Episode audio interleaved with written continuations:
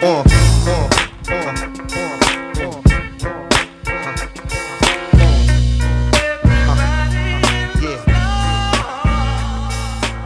Welcome, friends, to Tanked Up, the podcast about video games and beer. I'm one of your hosts, Ben, here with the returning Queen of Indies, Lucy Yearwood.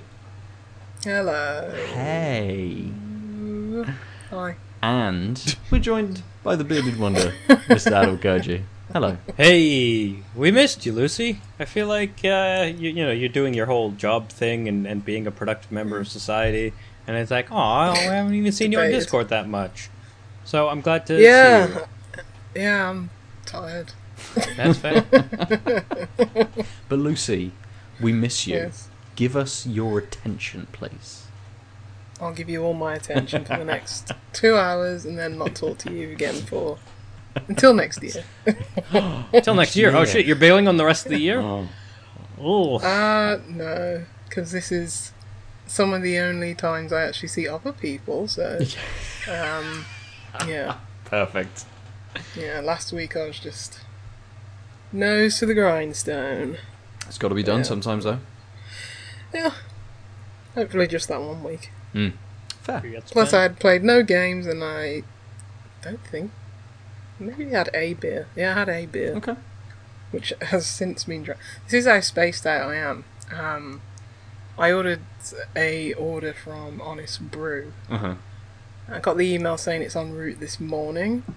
Completely forgot about it, and when I went down to do my cup of tea, which I'm going to be drinking this episode, I saw the box there, and I was like, "When did that come? Did that come today?" Didn't even know it was there. Just, just hold How up. long have those been there? Hold up Yeah, in your room like- working away. yeah. I was like, are those even cold? I don't know. I don't know when they arrive, so that's for next week. nice. Got tea. Nice. Mm. Well, it's it's it's good. I've started I've started saving up, uh, buying a, an extra couple of beers, just to start putting into a um, Christmas slash our end of year chat kind of stash as Oh, That's well. a good idea. Mm. But I'll probably That's a- drink them before that happens. See, yeah, this is this is the problem. I've got a very tasty looking, eleven and a half percent, um, um, chili chocolate stout.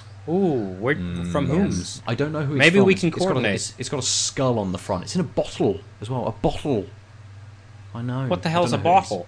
I know. It's got it's got a skull on the front. There's. I thought it looked like a Christmas beer because it's. Uh, it's got like red and Okay. green stuff in behind the this this skull. Skull. Who's Um, got skulls? You know, Skull. it's like weird beard. There's like. It's not weird beard. It's not a weird beard Has that beer. got skulls? I No, don't it's know. El Pirata, isn't it? Beer. You might Oh, find it. Who knows? Who knows? I'm just thinking of breweries with skulls. Maybe I'll just bring it up to the room next week, and I can just Yeah. show everybody, and then hide it away in my little. Well, I was gonna say cupboard. if, if if if I if I try and track it down, maybe there'll be more impetus that we have to co-program it. That you might feel like you can't have it. that's probably Also, a good it sounds- idea. It sounds good, and it's like you just sort of half described it. I'm like, I want one of those. It's like, wait, I could get one. Of those Yeah, I was have so the Close technology. to, I was so close to pulling the trigger on a, I think it was a Brew York beer. That was Mm. like ten percent imperial Oh. stout or something. Ooh. I I couldn't do it because it was like seven pounds. And I was like, I could get two other beers for this price, especially when Right. they're on sale for like Yeah. Black Friday. I think I think this chili oh. chocolate one was um, was like eight, maybe seven ninety nine. I think. But I'm like, mm, end of year, maybe Christmas Day kind of beer. I'll, I'll treat myself to something a little bit Yeah. bigger. Um, but for this evening, um, Mm. I, I I do have one slightly themed beer and another treat. But uh, Lucy, you're not drinking this evening. Having your tea. Other uh, than my tea, So no. we'll see what you've got first, please, Adol. What are you going to drink? Sorry, hold, hold on. Hmm. Um, so the cat was coughing, and I thought maybe I'm just gonna move the tablet off the ground beside him if he wants to do a hairball. No. Just up all, all over your stuff. Brilliant. Uh, I think it was literally like a.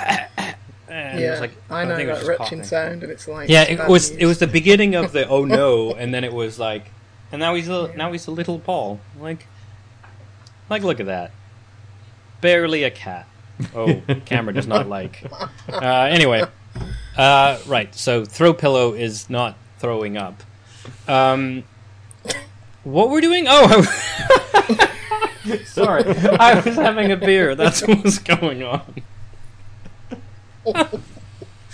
Oh, good lord! I don't know Uh, we're we're all doing, we're all just giddy with the. I mean, It's Guys. Tuesday. It's Tuesday. it's Tuesday, but also it here in the UK, in England, lockdown two ends tomorrow, right? That's what they said a few weeks ago. Yes. Says a man in tier three. Yeah, Um, as, as am I. yeah, uh, yeah. Makes uh, zero difference. I think- from being in my I- I think tier three is- anyway. Tier three is basically Worse. just all of the uh, all of the cities that, that London don't like really, um, or Westminster It's don't it's like. napalm areas. Yeah. Mm. Just napalm it all. Um, I already cracked it.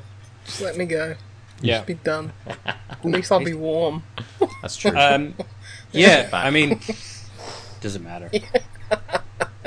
I, I mean, technically, I think tier three is is more strict than lockdown two was, but okay. Yes.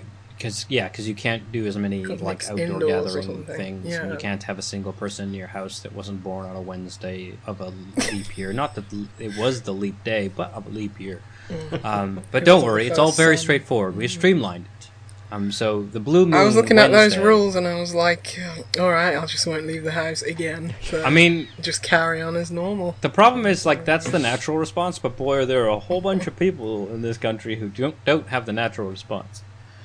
Um, I did have a good natural response to the sipping of the little bit left on the can of this vocation. Oh, ooh, the mm, trying to trick this algorithm. Yeah, vocation bigger boat. There we go. I just have to keep my head right here, and then the focus works. Um, it is a um, Bigger Boat 4.0% hazy pale. From Vocation Brewery, um, oh, loads of flavor text. A trans Pacific pale brewed with hops from New Zealand and West Coast USA. With waves of hoppy aroma followed by a quenching bite of bitterness, this is a beer worth getting your jaws around. Very Shop good. online 24 7, good, yeah. vocationbrewery.com. Uh, pour carefully, may contain sediment. Nice. And it's oh the, oh it actually tells you sorry. Uh, so it's Centennial BBC and Nelson Sauvin hops. Cool. That's what I'm having. What are you having, Ben? Brilliant. Um, I'm going to start with a beer from Captain Lawrence Brewing Company, uh, who are a New York brewer. This is Citra Dreams, a hazy IPA. Uh, double dry hopped with Citra hops. Doesn't give me much more information than that, other than it is 7% and it is one pint, uh, but it's American, so 16 fluid ounces. Um, I don't know what that works out in milliliters, but it's bigger than the 440 mil I got, but it's probably not quite as big as a 500. So, well, it might be a 500 actually. Is an American pint exactly 500 mil? Uh, Who knows? American friends, let us know.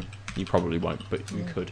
Uh, but I got this in a little. Uh, well, it's not that little. It's quite large. Uh, beer 52 Christmas Advent box. So this is this is beer number one. It was it, it's my gift from my mother for Christmas. As I got a message from her saying your gift is turning up today. You know, last week sometime. Uh, but I also got this nice little Christmassy beer 52 glass, Oh, well. that is nice. Very seasonal. which I'll crack it into. Um, to save responses, although feel free to do so, uh, a US pint, the liquid pint is 473 mils, and the less common dry pint is 551 mils. What's a dry pint? I believe it's when you use it, like uh old, old recipes used pints of like flour or something Right. Oh. for dry goods. the only pints I know are wet, liquidy ones. Only ones you should know, right? Yeah, exactly, exactly. Agreed. Good. Right, I've just cracked it. I've poured it into my glass, but we'll come back to you first, Adel. Yes. Um, so it's got a lovely citrusy uh, and slightly tangy um, nose. Okay. It's um, sort of a slight haze, a quite yellow somewhere between straw and light honey. Mm-hmm. Um, look, it's what it looks like. God, Adil, just brain work. Mm-hmm. Um, yeah. So, so it's a soft nose, but like I said, it's got some, some, some a bit of tropical, a bit of citrus, and touch of bitterness. Um, really, um, really nice, calming nose. Oh, Adil, this is gonna be a train wreck.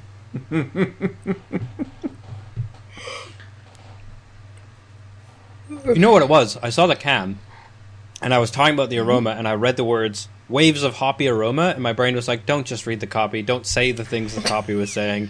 And then I was like, "I don't uh, nose what Mm, brain. Um, it's real tasty. Um, let me have another sip. I think that's enough. As long as it tastes good. Yeah. Yeah, Don't need to uh, um. I think yeah. So it, it it's got this light tropical edge, and uh, again, more like a tangerine citrus, but understated. So just a bit of sweet citrus, and then it ends quite hoppy with this like lingering bitterness, um, which because of the citrus starts a little grapefruity before it gives away to a slightly more piney hoppy bitterness. Um, really refreshing. I like how so now that I've been blathering, I'm noticing just how long that um, hoppy finish is. It's really quite a long finish, so you could easily sip this four percent. Mm. Sort of if you wanted a proper IPA type taste um, to sort of session at four percent. I think it's a really great. It's called Bigger Boat, and I like that. I I think that it's a good descriptor because it feels bigger than it is. It feels like a Okay. bigger IPA, but is only four percent. And like I said, that long finish and that like, it's not like a bang in your face uh, IPA taste, but it's it's it's got all the hits of an IPA, but sort of a little more understated, and it, that just works. And so, I don't know if I'll nurse it just because wow, it's it's Tuesday evening, but I could easily see myself nattering away at people at the pub and kind of like sometimes forgetting and then having a quaff and then not really re- needing to re- re- replenish because it's not drying my mouth out and it's got this long bitter finish, this hoppy, Yeah. slightly piney finish. Real, really nice, tasty beer. Kind of, kind of what I was hoping for it as like first beer of the night, etc. Good, solid. Nice. Perfect. Yeah. Okay. Cool. Uh, on to Citra Dreams then. Um, it's a similar sort of colour to your beer, maybe a little bit uh, orangey uh, than than yours, which, is- which did look a little more yellow, kind of a, across the camera, but barely any head to it. Getting a little waft of, of fruits off of the nose. It's quite fruit? light. It did say it's double dry hopped with Citra. It does. It, you do get that very light citrus, but it is a bit more tropical fruit coming off of the nose.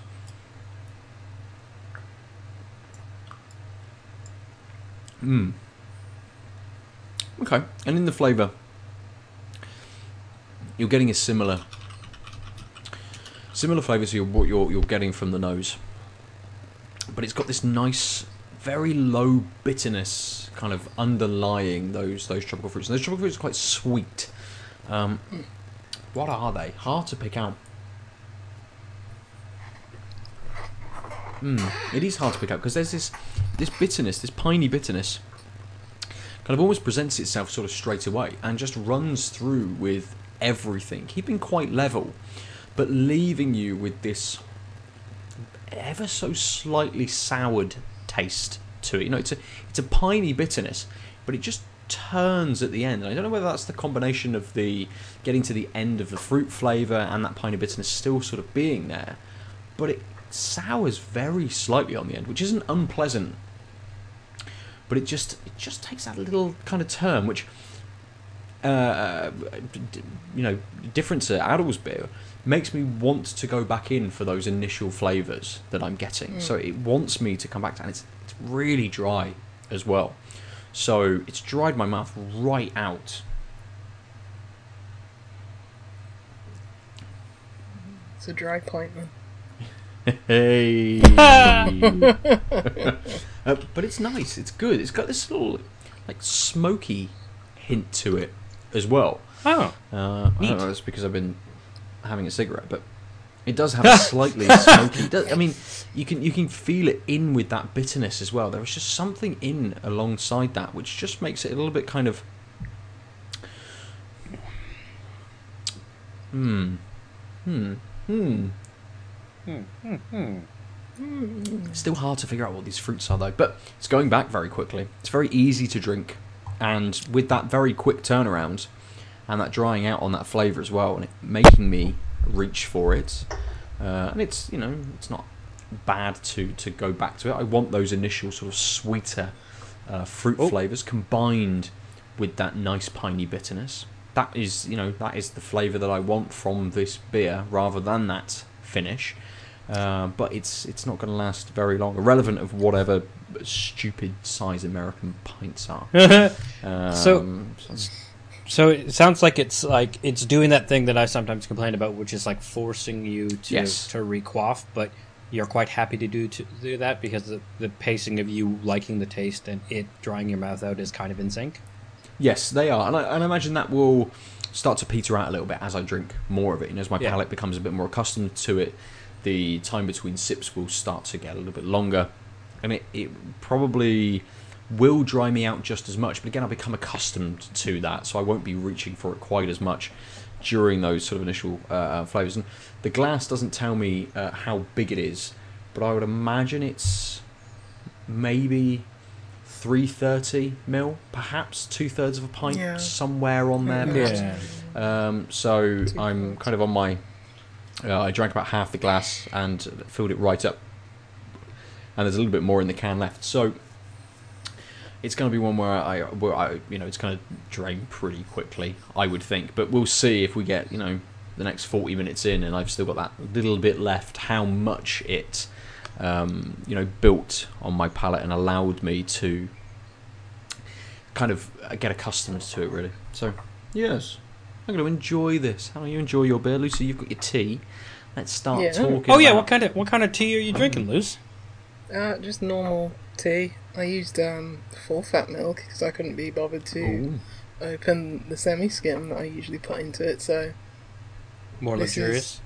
yes, I'm living the high life today. Yes. Mm. I've One had full half fat more milk cream? for a long time. Sorry, what? Cream? Ben? I, I just said I haven't had full fat milk for a long time.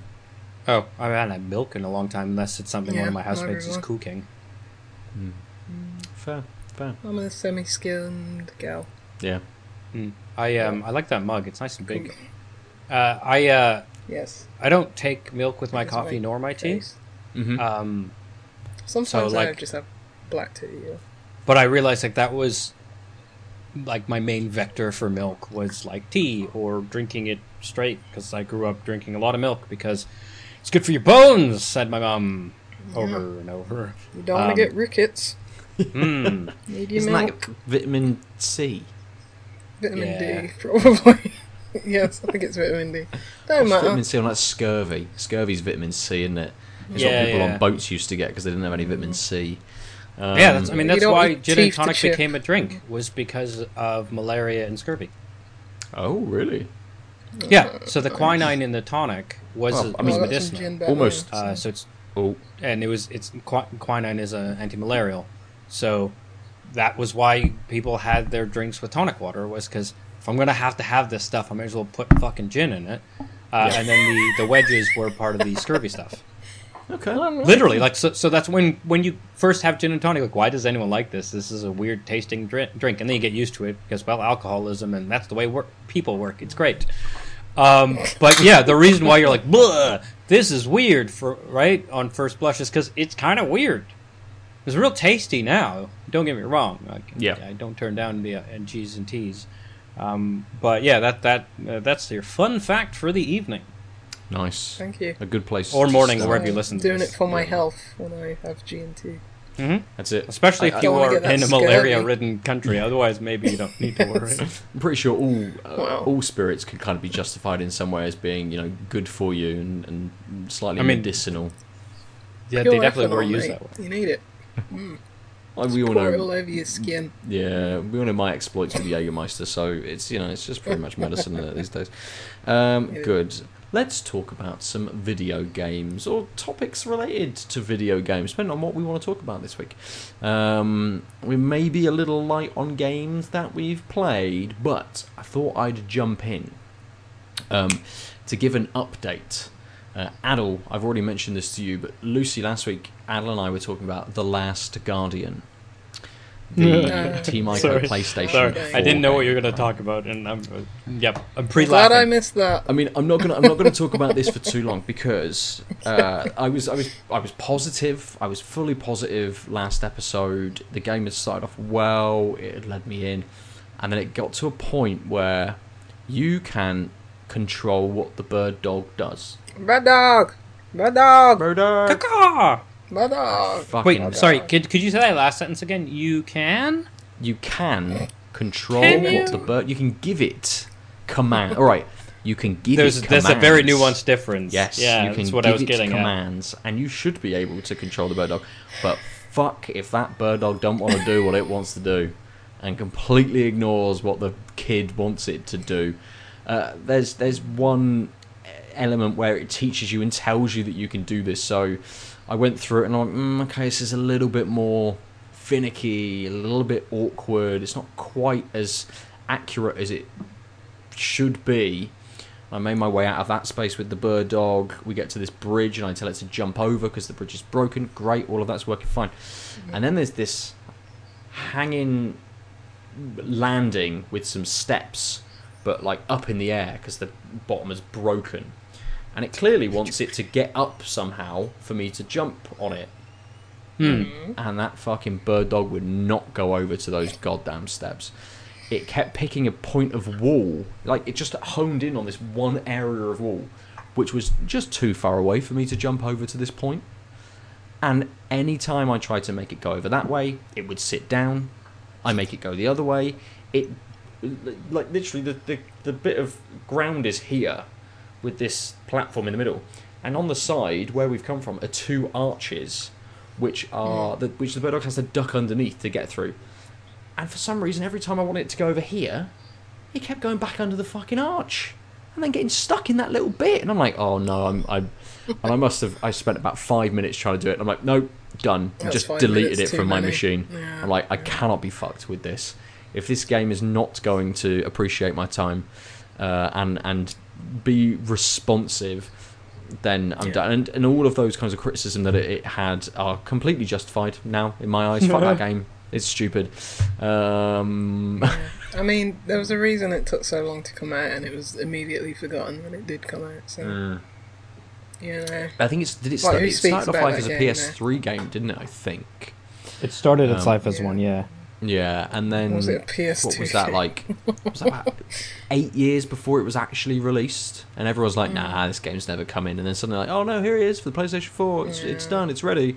And I think it's just it's taken too long. The tech didn't keep up with what they, you know, it's it's far too ambitious for what they were able to actually Yeah. do with it.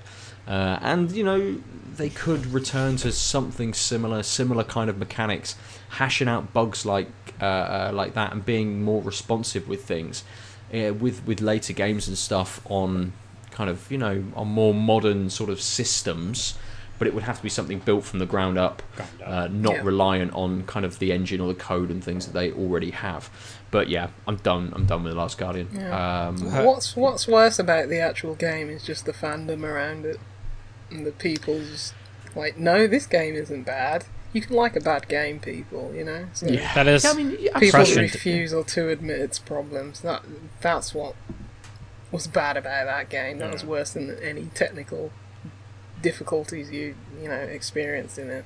So- just people's unwilling to accept that a PlayStation 4 exclusive may not be a 10 out of 10 absolutely.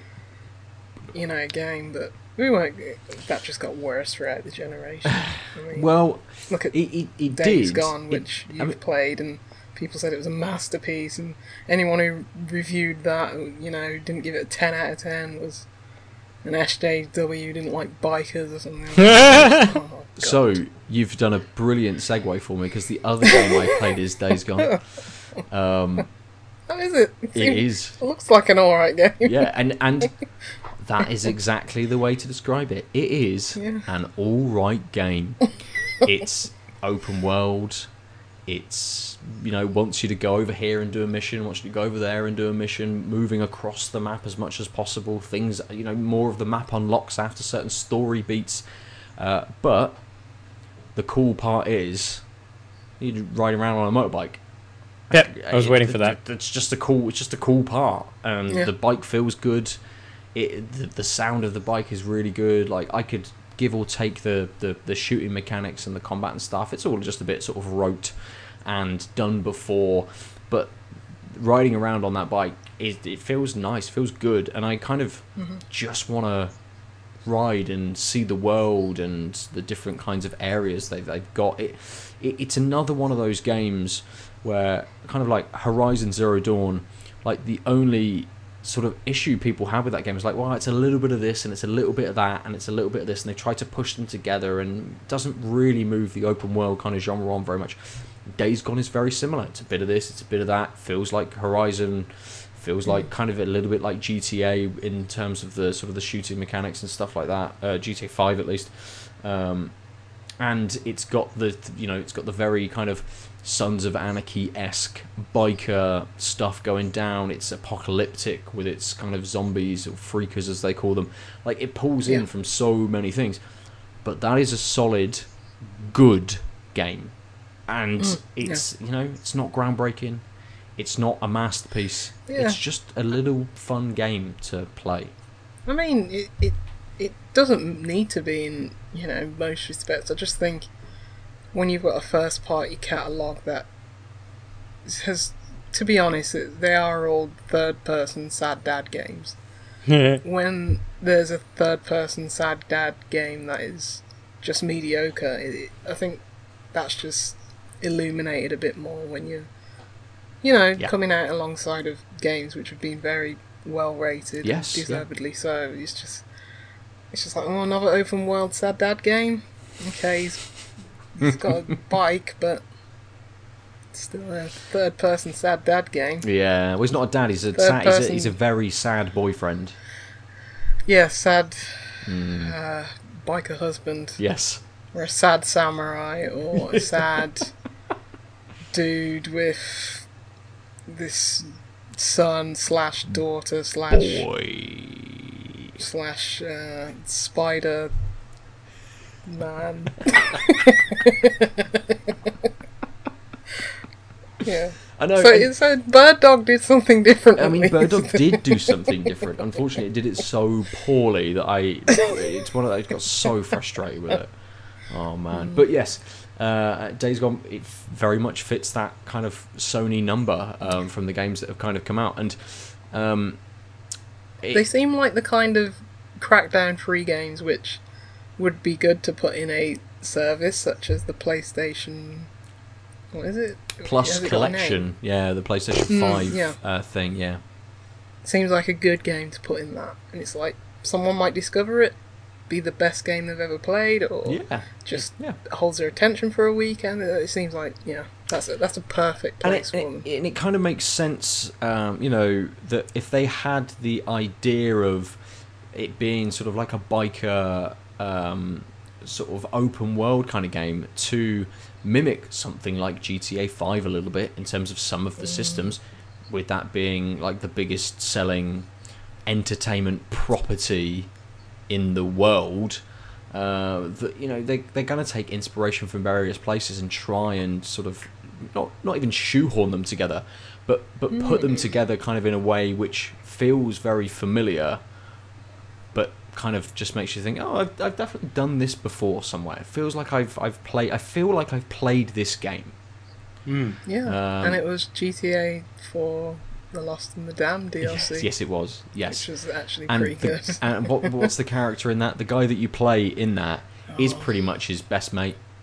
I mean, it's it's the same fucking character. Uh, you know, angry, Alright. angry, aggressive guy that just bald, bearded, uh, Yes. just runs around with a shotgun, wants to be, you know, badass, and is just aggressive to everybody. Yeah, they've just they've just pulled that completely straight out of there. Um, it could definitely do with a bit more Ballad of Gay Tony.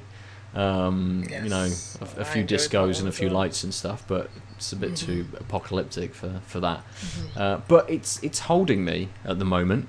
Okay. Um, and it's kind of, I think that's much more because I'm interested in the, uh, in in the location and in moving around that location. You know, the, the fun sort of um, bike mechanics of driving around and thinking like I, you know, kind of I've never been to this area of the world. I have never been to it in a video game. So it's just interesting to go and see the different things going on. So yes, yeah. Um, it does get a little bit not frustrating, but it gets um, and, and rightly so. It does get hard when you come up against those big swarms of zombies. And that's kind of another point of the game, which is a little bit different to kind of anything else. But they just have these big packs of like 100, 150, 200 zombies Oh, which yeah. are just kind of like roaming around. And I got into a position where I found one, and it was in my way of getting to the place I had to for a quest. And I could have tried to sort of stealth around it, but I'm like, right, I can see that there's a like a tower, like a radio mast in the distance, which you can climb. Uh, I and and they can't climb, so what I'm going to do is uh, basically attract them, run away, climb the tower, and just throw shit down at them. Um, but when you're using something like a Molotov, it will very easily dispatch, you know, five or six enemies. But when you throw it into a group of like 20, 100, uh, it does dispatch maybe 10 of them, but that's about it. And I very quickly ran out of things to throw at these zombies and just had to sit at the top of this tower for about five minutes until they fucked off. I'm like, well, this is boring. just I've, I've thrown all of my things away. I've done nothing. I'll just sit here now for five minutes, look out at the lovely scenery while I'm stood up here, and I can see over the you know portion of the map.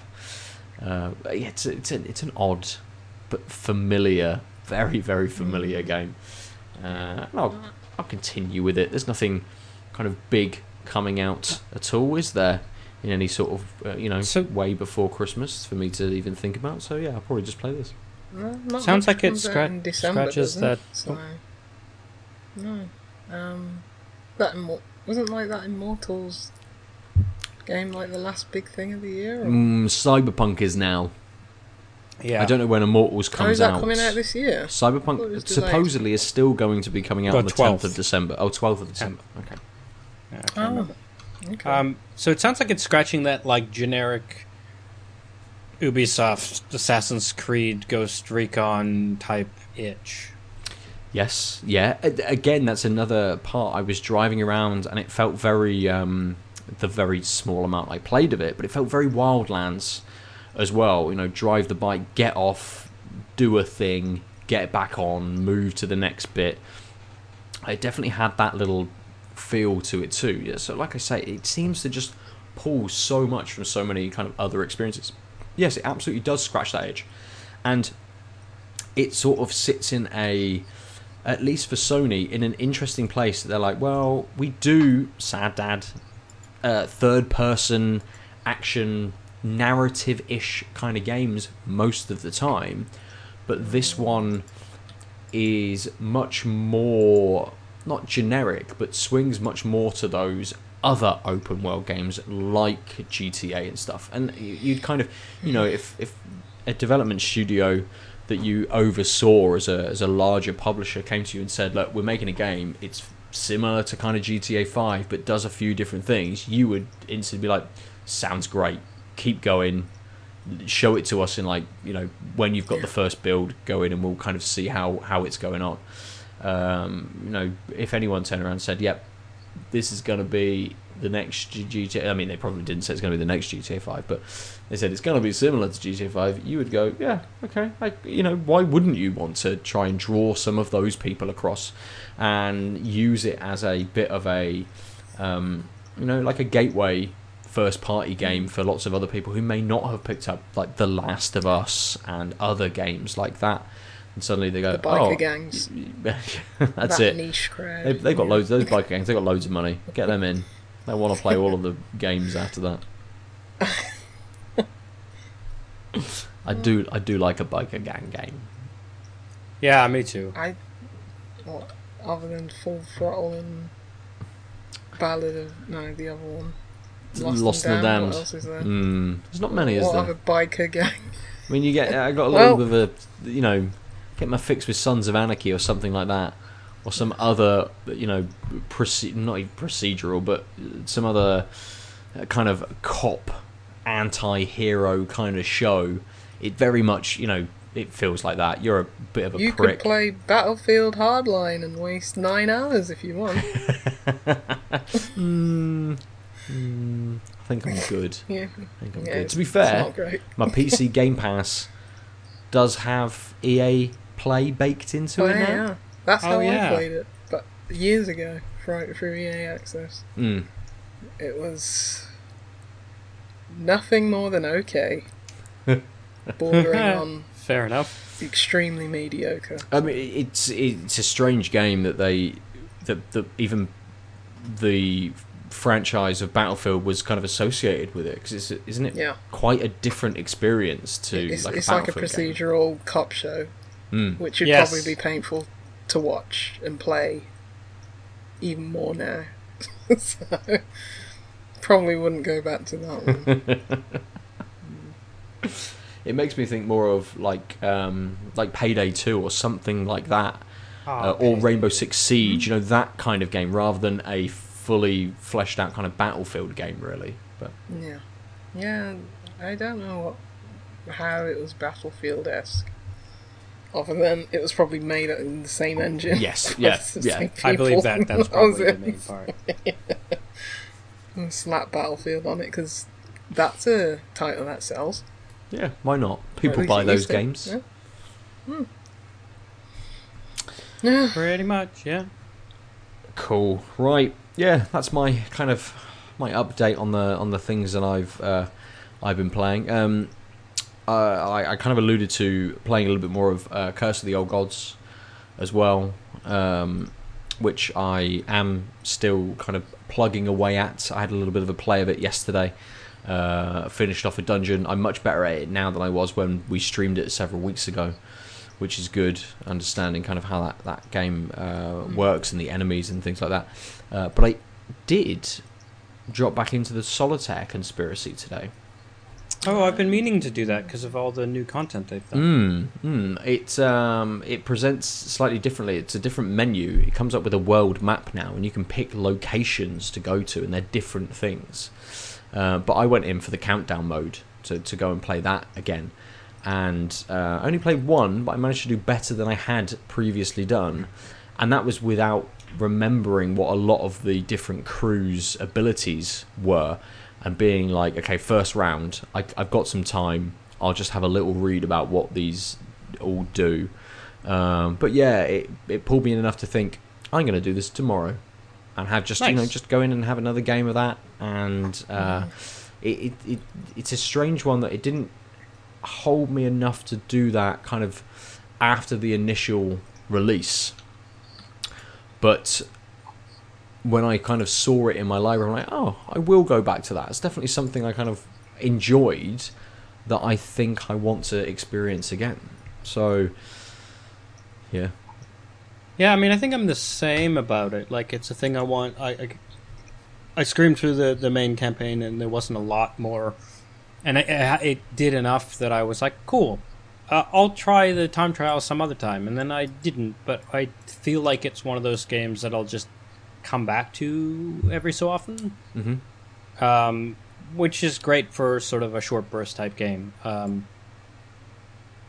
what Yeah. is that? Um, what's the SRPG puzzle game that came that FTL people made? Into the Breach. Into the Breach was like that for me, where I really liked it for the first stretch, and then kind of needed a break from it, and then Yeah. every couple of months I just like pop it up, and I'm way worse at it, unfortunately. So like I don't get much further. Uh, but do but I often like yeah you you remember, and then I just sort of like okay cool. I'm doing this now, and then I play a few rounds, and I kind of don't care about beating it because it's more about No, no, I- I- I? yeah, it's it's like it's a puzzle game, not an SRPG Yeah. that you need to win. Sort of, and so it's like cool. I solved a few puzzles, and I feel like that's Solitaire Conspiracy scratches the same itch for me, which is like that. I just wanted to solve some puzzles for a bit, Yeah. and there's that now I want to like and then knowing even uh, if I haven't tried them, knowing there's like other modes suggests that like I like the idea of just popping it open and be like, let's try this mode.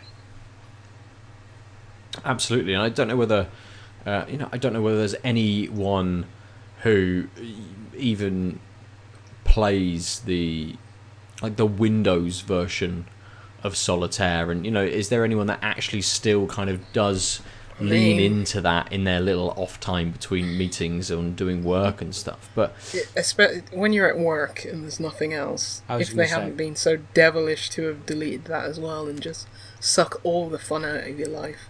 um, yeah, I played like, ooh, I think I was it a thousand games of free cell in one job. Um, Wow. nice. I went through number one to one thousand and was like, okay, let's do this.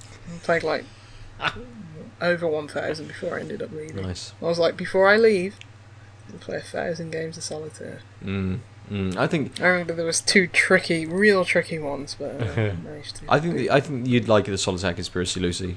Um, yeah, I saw it on sale, but then I was like, I'm never going to get around to playing any games um, before the end of the year, so there'll probably be another. Well, sale. this is it, Lucy. This is it. Pick it up. Have have yourself a little kind of five minutes in between cases and things, and just take that time to kind of decompress and. Uh, You see, I've been doing that with other games, mhm. and it's literally those five minutes. It's like, well, nothing else is happening other than something where it can literally be five minutes, which is, reminds me of a game that I actually played. So Oh, I'll really okay. Speak about. Oh, excellent. about that.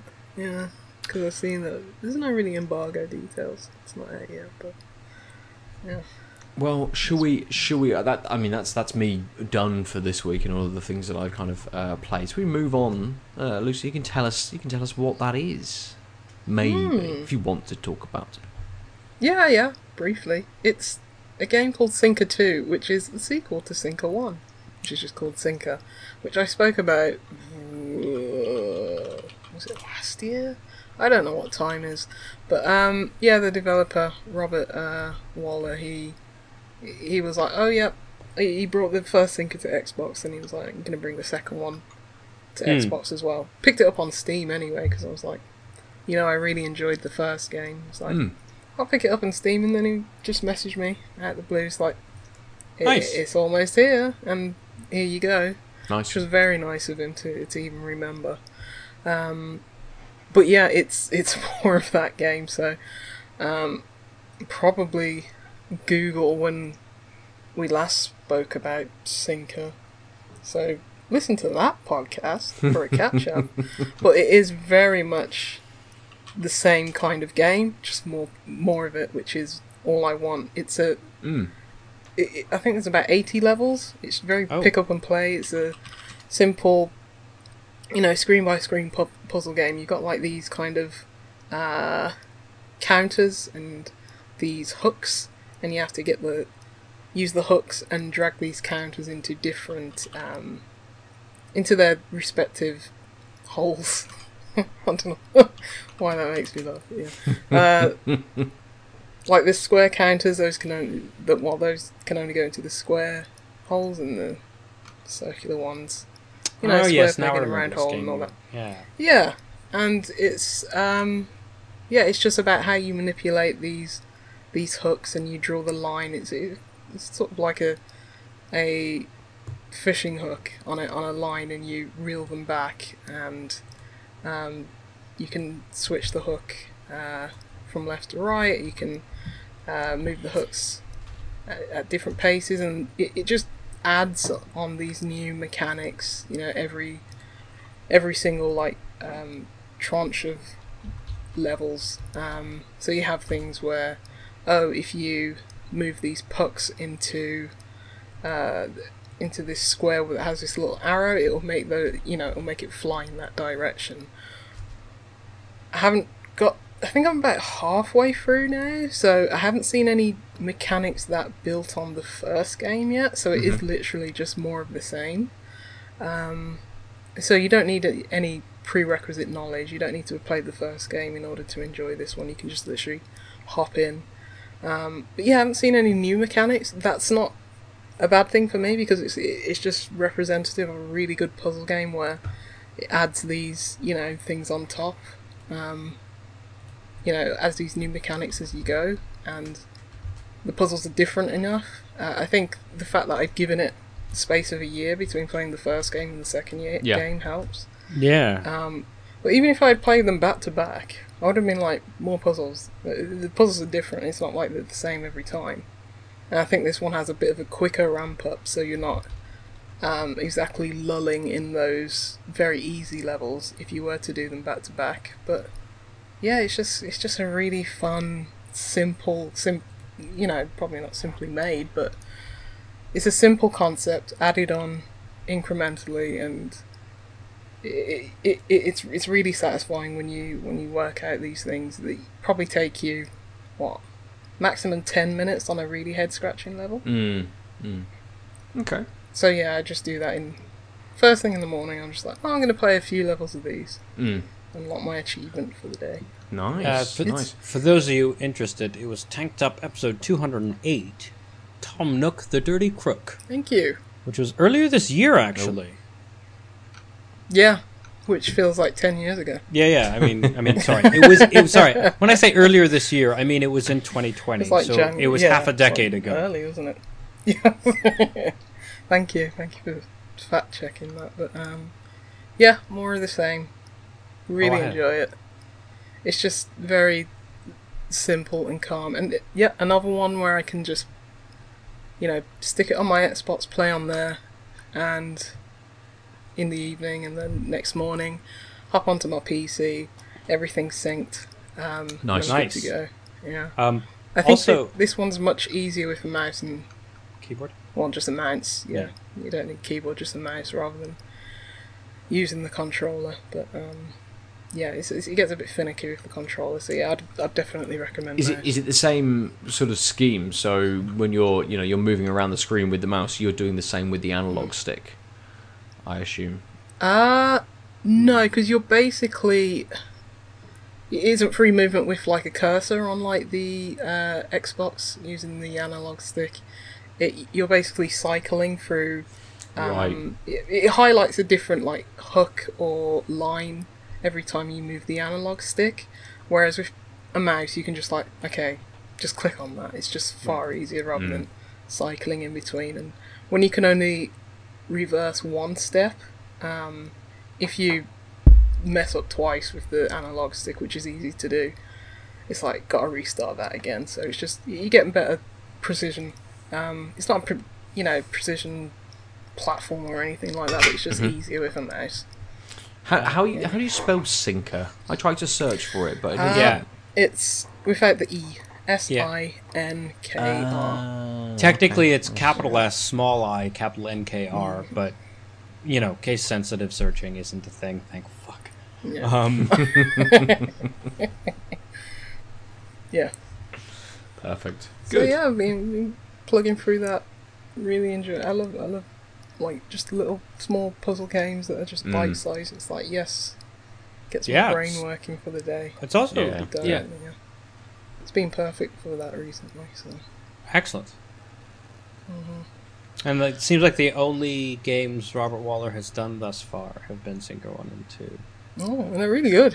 Yeah, Well, I I hope mean, you pick SiNKR three, four, five, six, seven.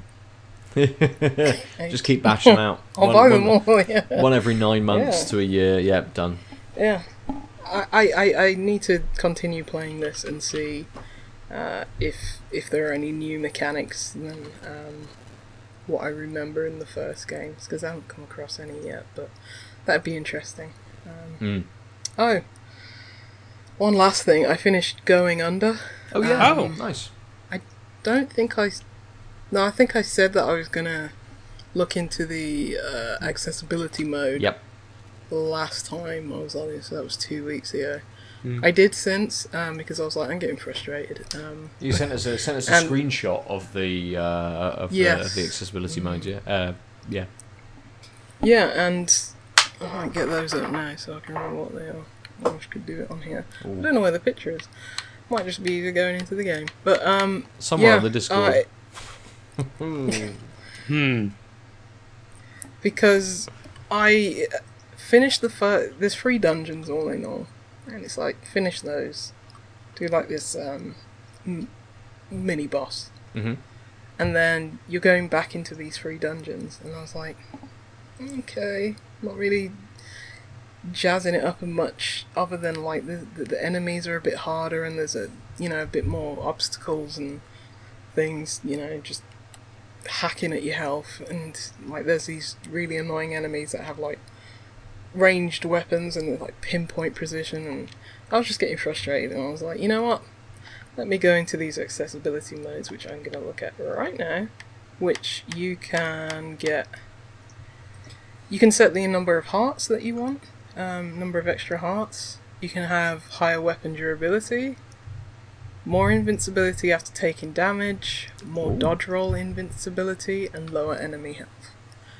Okay. I added extra hearts, and I was like invincibility after rolling. Mhm. Um, Fair. and then I was like, okay, this is still too hard. Give me another heart and more invincibility after damage. So I was, yeah, I, I got through it like that, and Yeah. yeah. was like, yeah, Is this I'm I'm glad this was there. is this instead of a of different difficulties?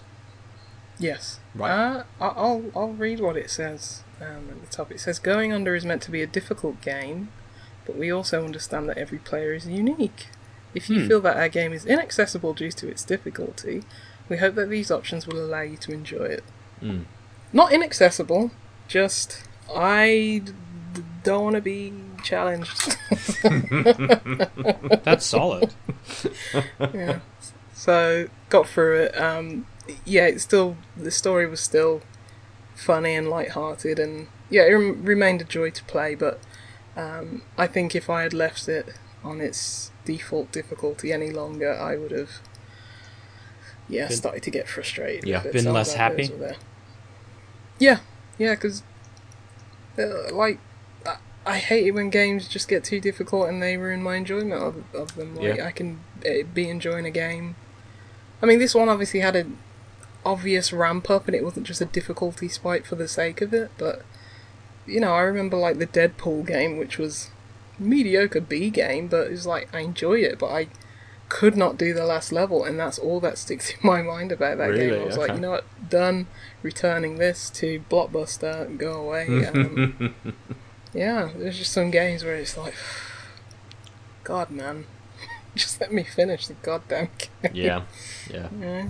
We we again it's something we uh, spoke about recently, which were kind of games with um, you know with like very out of place kind of boss battles. Uh, it was uh, it was last week in fact I was talking about Miles Morales. Um, the the boss battle at the end of that game is just just is different. Just feels poorly placed. A bit Um, rushed, maybe. it's not necessarily rushed, but they don't allow you to use the skills that you've kind of built up through the game and utilize kind of all of the things that you ha- would you know that you're able to do in any normal uh, battle. And I can understand that uh, a boss has certain effects. So we were talking about it and saying like Rhino. You know, you can't just web him up; he just breaks out of it. You've got to have a different tactic and a different strategy, but you could still try and web him up. Whereas this boss was like, just didn't have any of it at all. Everything that I was throwing at this boss was like, no, you've just got to wait for them to attack, dodge, dodge, dodge, dodge, dodge.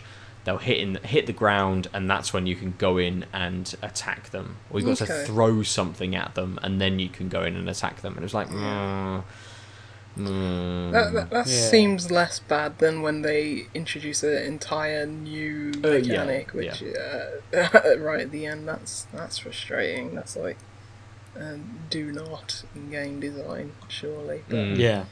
yeah, I, I Um, don't know when I'll play Miles Morales, but I really enjoyed the bosses and uh, the base game. Just really good Yeah. set pieces that just stank of money. They stank of Sony's money.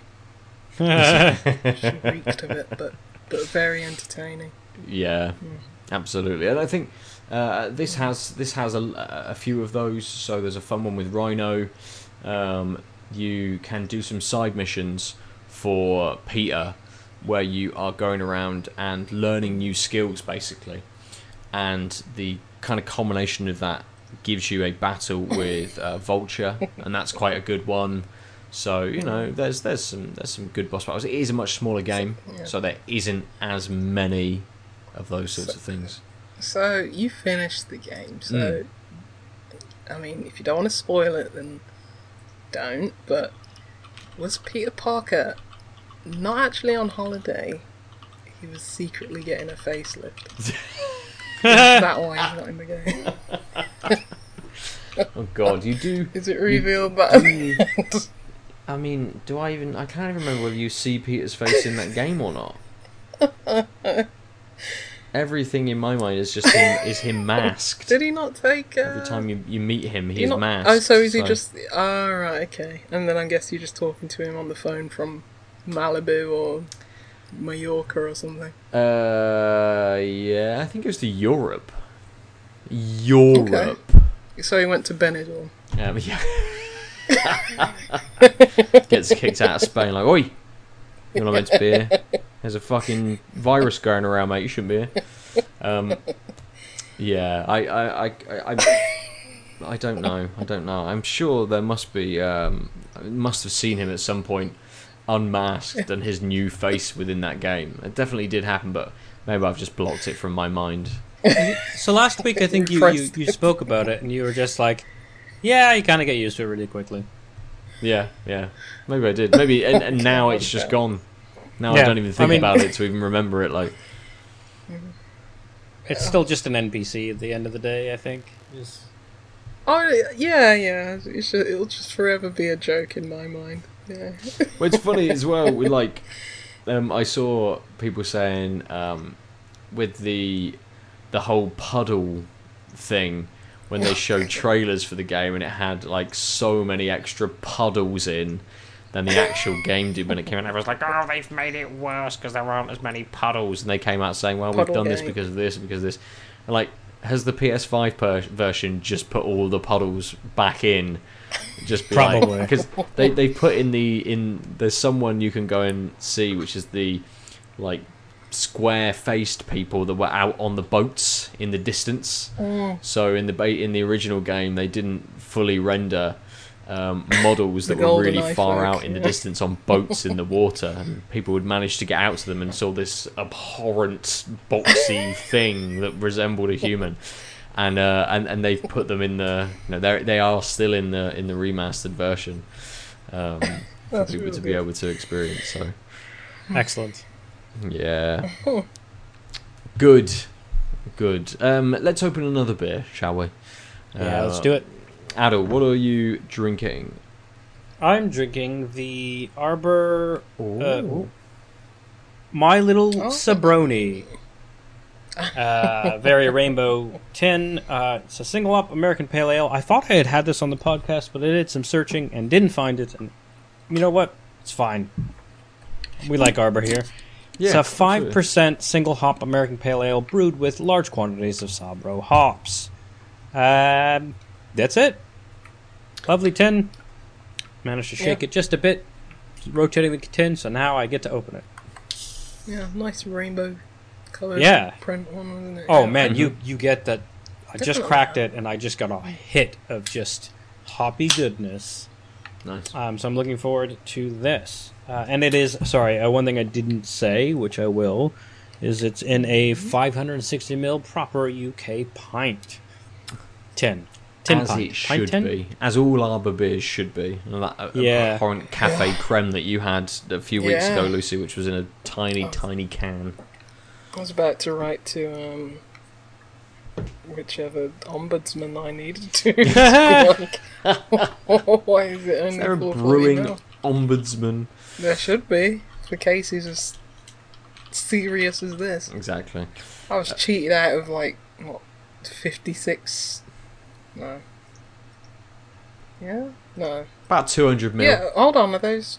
f- Are they five hundred mil or a pint? Sorry. They're a pint. Five, They're a full six, pint. five, Okay. four, seven, five, six, eight. What is it? Yeah.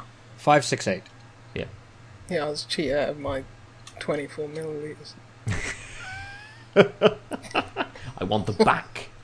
Yeah. um, That's at least five pence. uh, I'm I, my my beer's only in a 440 ml can for this one, uh, but it is Pomona Island's Lucchini, a double dry hopped IPA. Uh, it is 7.1 percent, and it says this is it. What? Lucini, pouring from the sky. Cryo, Sabro, Mosaic, Chinook, and Eldorado double dry hopped IPA. What? I've got no idea what the fuck they're trying to say with their flavour text. Uh, and the way that they have laid it out, who knows? It doesn't tell me any of the other ingredients apart from the allergens. But yeah, a double dry hopped IPA with Cryo, Sabro, Mosaic, Chinook, and Eldorado in it. In a very, you know, I, I do them. enjoy their cans.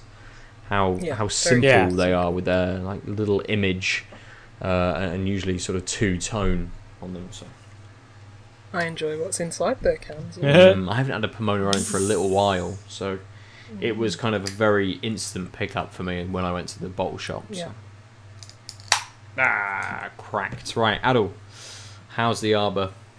Um, nice small head on it. Uh, much more milky hazy. Like it's not translucent. It's it's quite opaque. Uh you can't really see any shadows through it.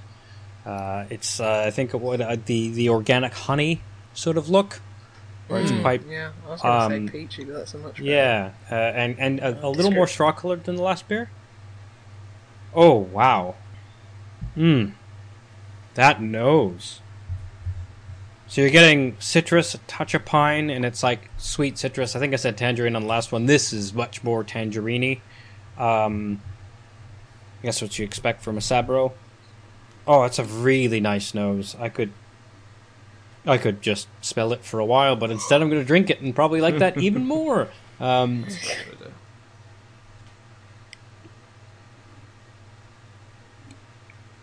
oh, this is, this is really good. Um, Oh, it's way less bitter on the finish, um, but there's so much more going on in the taste. You're getting, I mean, it's Sabro, so you're getting some sort of sweet citrus, um, and also some like, oh, the finish is almost like a not quite fake, but like coconut shavings when it's put in baking. That Mm. type of coconut, like a little sweeter than if you just had raw coconut, but still not the like, this is a bounty bar sweet coconut. Um, oh. I haven't had like actual coconut. in Yes. donkeys. Mm. Yes, probably a decade at this point. Um, I have, but that's because there's a weird tradition. I think because my family, like my parents, grew up in East Africa, um, but like at a wedding, you find a coconut, and then as that when they bride and groom get into the vehicle, you put a coconut. You like they you stab a coconut. through the window. No, no, you you put it under the wheel, and they have to break it with on the way out. Um, but like sixty percent of the time, whoever the uncle who puts a coconut, saying "I know how this is done," doesn't put it right, Oh, and it God. fires out into the bushes, and then y- you, as the younger person, has to go fetch the coconut and then put it back under. And luckily, enough weddings have happened in my family that now we basically pre like pierce it because it used to just be this like bomb that fired around um, because obviously you don't want to like screech out as everyone's gathered around the car so everyone like slowly feathers the gas which means the coconut has t- like time to just get squeezed out and fire away instead of being crunched. So just like comically happens all the time right?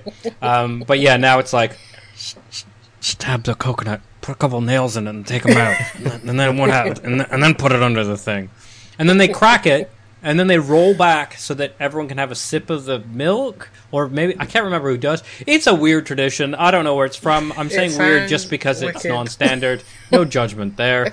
Um, it's a thing in my world. We do, but so I've had That should be a coconut a bunch, but fair. only on special occasions. Um, Well, that is quite brilliant. I had some desiccated coconut last night mm, in my curry that I made. nice.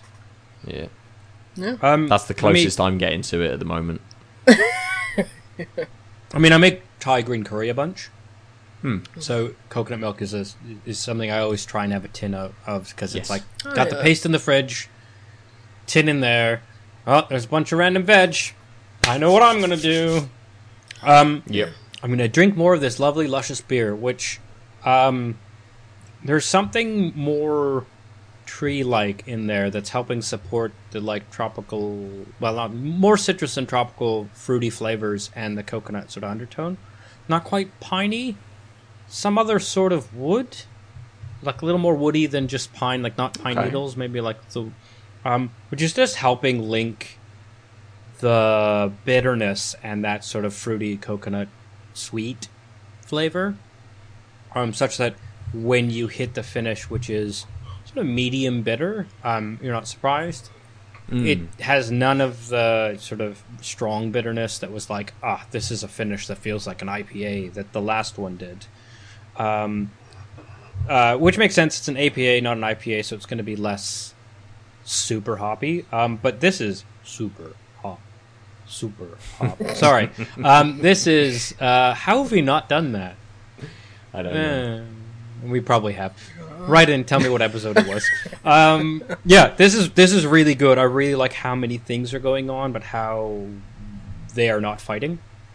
Um, Arbor's very good at blending flavors, and this is doing just that. This is a very, very tasty beer. It's a lovely tin. I might I might have to keep it on the shelf because right now the only tin I have lying around is the filthy casual tin Mm. for obvious reasons. Uh, but my little Sobroni, although uh, people might judge me on the wrong axis if I have a cleaned out tin of that. But yeah, this is very very good. I uh, um, I'm I think yeah. Well, I may, say something near the end, but I suspect it's just gonna grow as the my palate gets used to this beer and the other beer fades away. But the fact that it's so dynamic and so well balanced already is really great. Mhm. Also, I don't know. You can't tell on the tin, but the latest version of Arbor tins, they've like got um, the label isn't just this rainbow. It's like got these embossed or etched or raised or whatever um, Arbor like this leaf. There's Yes. a bunch of small ones throughout, Mm. um, which just give it a nice because it's got that grippier than than the labeling that we're used to. But because you, it hits light just the way, and you just see all these leaves, and it's, it makes this even simple sort of rainbow turnstile type um, pattern just really like it makes it feel even fancier than the simple but clean design. It's just very solid graphic design point that I thought I would add. Nice. Yeah, good, good. Cool. Uh, on, a, on a completely different kind of can, uh, Yeah. the beer that I uh, have, um, this Lucini, um, it's got a very nice, and very subtle nose. What? What? Sorry, my my brain went because I've been wa- we've been watching Mandalorian and stuff. My brain went to oh, what's the Jawa's favorite craft beer? Lucini. That's very good. I like that. Sorry Um, for interrupting, but that joke tickled me out loud, and it was like, well, you've seen me laugh at my own stupid mon- mental joke. Guess you get to hear it. Oh, it's good. I like it. I'm glad you interrupted me. Uh, the nose on this is very nice and very subtle. Um, it's got a very floral fragrance to it, and it's a little bit. Um, it's it's it's like rose water. Uh, it Oh. reminds me very much of um, Turkish delight. Oh, I fucking In love good way. Turkish delight in a very good way. In a very good way. Mm, and it's it's you know there's a little kind of slight dankness on there as well. So there's this floral note which kind of has this underlying little bit of dankness to it as well. Mm. you can see in its kind of color, it's a little bit more amber than the previous beer, but not as hazy. And the last one was billed as a hazy IPA, and it, and it very much was. This is a little more translucent, uh, a little lighter, kind of around the around the edges. But that flavour is very, very easy. It does match the nose. In that I'm getting a nice kind of floral, fragrant flavour, but there is this kind of underlying maltiness, this almost kind of very smooth kind of caramel to it as well. Like really, really light. Like not super sweet, very light, but almost this sort of kind of buttery, caramelly kind of maltiness to it. And that works really well with the slightly more fragrant floral note at the start. And it mm, is it is it rose water, kind of as I got from the nose. Maybe yeah, just a little bit. It, it has that kind of, you know, it does have that initial kind of flavour of, um, you know, when you when you smell some very strong perfume, or you walk into a room which has, you know, some air freshener kind of in, it does have that kind of initial hit of it being a little bit strong in its in its fragrance, in the flavour that it's kind of pushing towards you. Like it is very floral. Uh, but that dies down very quickly and melds and flows very well into that malty kind of uh, uh, backbone. And there's again, as I say, there's a very very light dankness on this. Really really light. Like it comes through more in the nose than it actually does in the flavour. Uh, but it is just just there, uh, and it finishes very very easily. Like, there's no bitterness really to it, and it just just fades away very nicely. You know, it's not as dry as the previous beer, uh, but it's not wet. It is still a dry beer, but it allows that flavour just to fade quite nicely. You know, I'm not going back to it to get those initial flavours. I'm I'm sated by just that one kind of swig of it, enough to chat bollocks for the last thirty seconds, and not need to have another swig. But I will do now because it's very very nice. Um, before we move on, I want to hear something very dystopic. Yes. Yes. Obviously. Just got, an, just got an email, and it's ha- basically saying, "Oh, looking at a fifteen dollar, um, what was it like, gift card."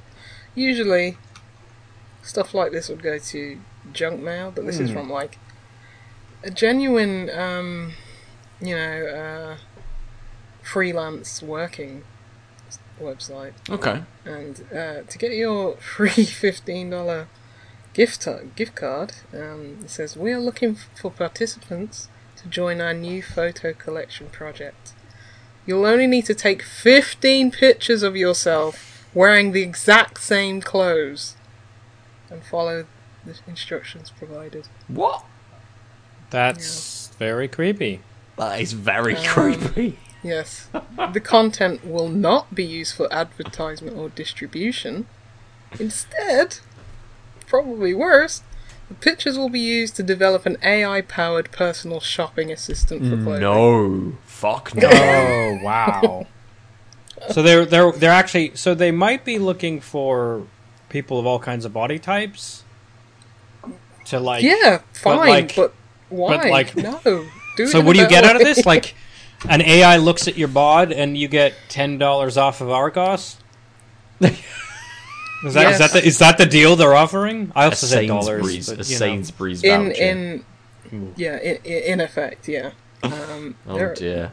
And, and you realise as well that this is actually just an underhanded trick from you know sexual harassment company Ubisoft um, to probably just put you into their next Beyond Good and Evil game as an NPC walking around somewhere. Like, and not pay you. And not pay you for it, exactly. Or they say, "Oh, we gave you a gift card. That yeah, that counted we're- as we, payment." we, Yeah. we now have your likeness forever. This is weird because it's like you, you ha- like you have to make eye contact in some of these, and Oh, There's 15 different pictures. but also, why does an Th- AI When they said this, te- go on? carry on. I was just saying, why is uh, an AI about fit of clothing, quote unquote, need to make eye contact? Are they selling I contacts? Because they're saying take 15 photos, and they say, oh, it takes 10 minutes, and takes 10 minutes. You have to. they're showing you all the different types of pictures you have to take. You have to take one indoors, you have to take one standing with your back to the stairs, you have to take one outside in a brick, a brick wall, and it's just like. This is this will take way more than ten minutes. It's not worth the fifteen dollars gift card. You have to do from one near, from one far away. So you need to employ You someone can't even else see this woman. to She's hold so the far phone away. to take one from far away as well. Have you got to split your gift card then? no, apparently only one person can enter. But like this one, look, you have to be like On the in balcony. a far away distance, turning fr- away from the camera outside. oh, ridiculous. Anyway, Man, just ah. Does that, does that lead us into a? does that- down on a chair. I think I think you've taken us down this rabbit hole, Lucy, of, so just aw- awkward, awful corporate fucking identity theft, um, Yes. and the the potential potential for absolutely doing what the fuck they like with any of those images forever. You want another freebie? Here's one. Um, the agency I work for, who I won't mention, they wanted us to sign up to a new timesheet um, system using our Facebook uh, profiles What? or Amazon. Yeah, Ah. it was either it was either Amazon or Facebook or, or or something, or this might even be like PayPal. But I was just like, absolutely not. And then they quickly, uh, you know, rescinded that and say, no, you can just set up with a another uh, password. They were like, we hear you. We're gonna let you sign up with, an, you know, the password you've been using for the last ten years. Like the, the, but that again, like the phrase of the last fucking ten years, isn't it? We hear you. Like, fuck Yeah. it's like I'm never doing this. One, I don't know my Facebook password. Two, hell no. Oh mate, I think it was LinkedIn or Facebook or Amazon. companies are fucking rancid, aren't they? Yeah, they really are. Oh, boy. If yeah, listener, thanks you take selling anything. all my data. Yeah, if you mm-hmm. take anything from this listener, it's probably that we are headed to a world of zombies that are going to just destroy everything. You should probably learn how to ride a motorbike. I'd That's rather it. that future than the one we're Yeah. in currently.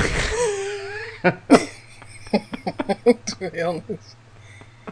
This freak has seemed like a right laugh. He'll leave you alone in five minutes. Hmm. I mean, but you these can- companies. Yeah, you can hide in some very tall grass where your head absolutely is not covered by this tall grass whatsoever, and they won't see you, so it's fine. It's all his biker tattoos and making blend. That's it. Camouflage is it's his cap. That's obviously it.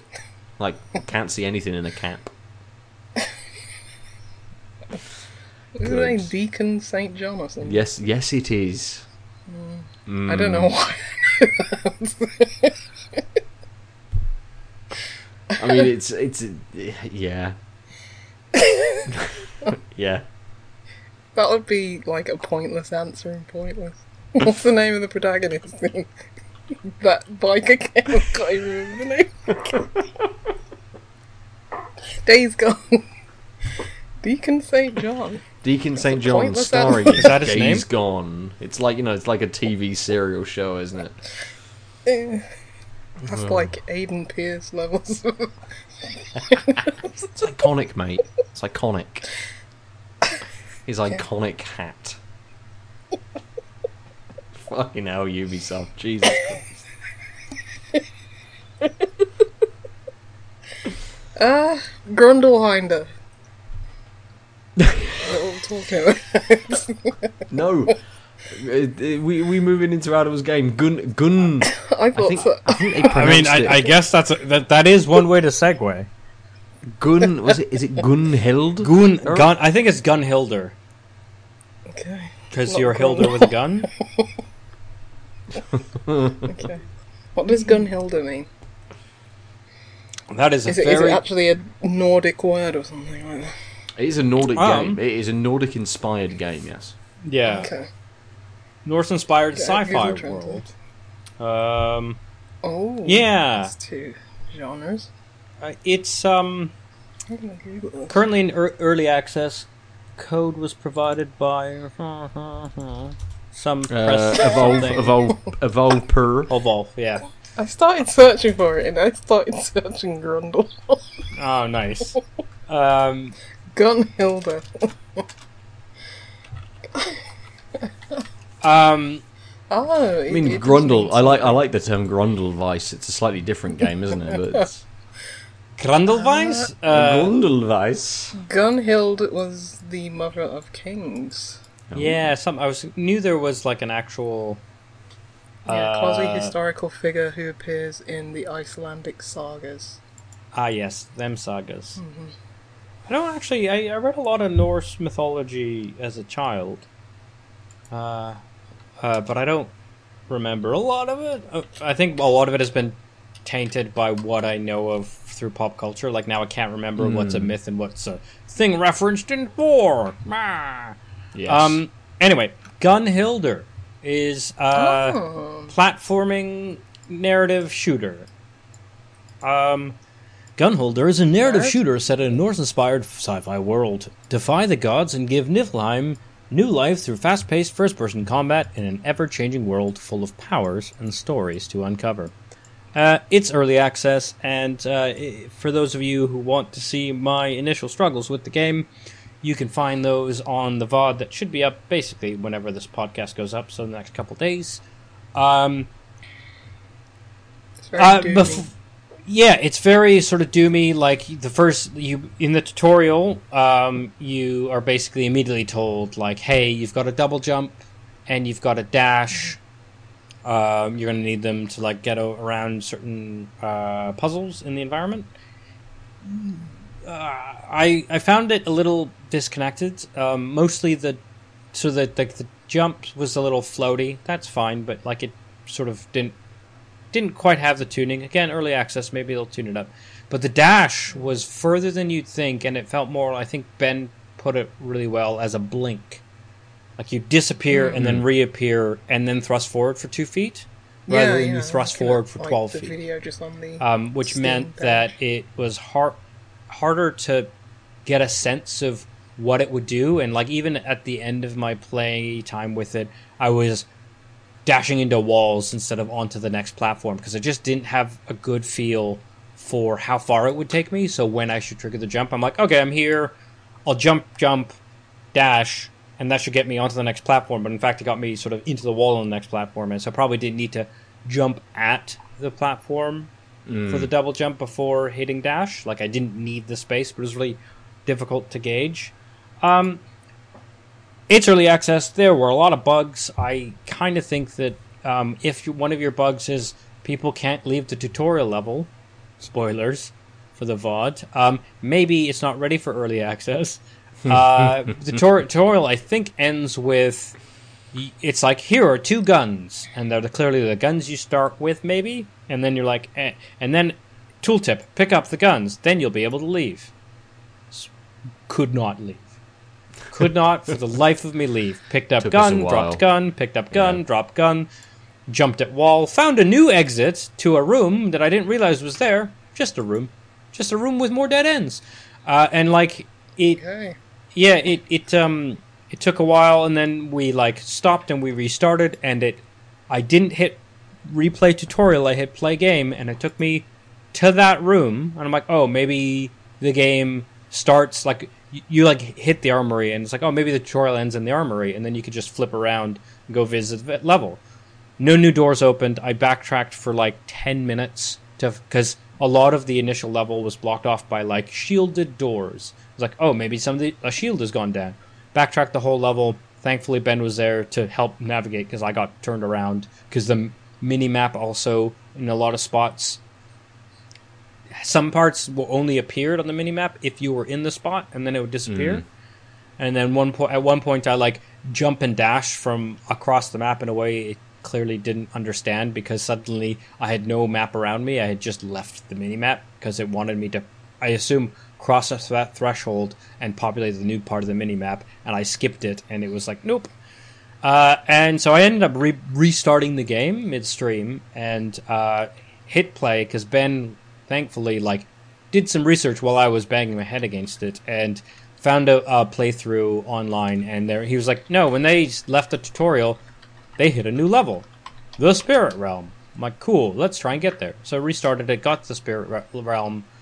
Finally, I was able to play it, and it's like a roguelike platformy shooter, but I think the emphasis on the platforming and the PR and the fact that you got these extra moves is a little light because mostly it's probably more of a run and gun slash cover shooter, uh, which is why I played like the, it's not my finest moment of gaming that VOD. I'll still put it up, but I did very poorly a lot of the time. You have like a, a, a shield, and when it runs out in a room, it's very Hades like. Like you get to a room, you have to kill all the enemies, and then you can pick do all the pickups. Uh, and it, I didn't. The tooltips weren't clear, but it seems to me after playing it for an hour and a half that your shield doesn't regenerate no matter what your perks are once it hits zero. And the only time it regenerates is at the end of the level where it uses your halite, which is also the currency to buy buffs at the very beginning of like a run. At the beginning of the run, there's a few things you can destroy. You get halite, then there's a like a vendor. But then you go through, and sometimes you die, and you have 38 halite. And sometimes you die. I had over 100 on my death, and I had got zero. And so it's really awkward because, like, at the end of a room, it burns your halite to recharge your shield all the way. Okay, you don't have a choice, that's fine. Because the game wants you to prioritize keeping your shield up, but didn't quite convey the messaging of Yes. sometimes it regenerates, sometimes it doesn't. And I know I wasn't. I, I, I think, if I'm perfectly honest, this is a very. Watching that VOD is a good lesson in when you hit bugs, you get a little tunnel visiony. And I hadn't also had lunch, which didn't help. Like I was, I was a little so, sour at the game and started not playing strategically for like a handful of runs. It was just like, oh, fine, I'll run and gun. I'll just try and get through, see what's next, see what I'm missing. And the game is just not designed that way, and I, I didn't play it well. And by that I mean to the way that they kind of trained me, as well as it was clear it needed to be played. But it was really hard to get out of that mindset because I was frustrated, and I wasn't frustrated from the dying, though that helped with keep the frustration on the table. I was frustrated because it took me 15 minutes to get to the point where I was playing the game again. Um, which I know early access that's a that's a thing you just have to deal with, but I feel like the tutorial should be a slam dunk before you leave, before you put it out to the masses. And maybe it's maybe it's just my setup and this isn't a common bug, but it it I so by the end of it, like Ben joined me for about an hour. I played another few runs and I was finally getting the hang of it and I realized I was getting frustrated and like took a step back and I had a few better runs. Uh, and then I was like, okay, I'm just, I'm just doing this for the sake of proving to myself that I'm not garbage. I'm not enjoying this. I'll, I'm just going to end the stream. Um, but it's Adil, what happens if you are garbage? sorry, Ones if you are just garbage? That's fine. That's what I realized, right? I, I stopped and was like, okay, I don't have anything to prove.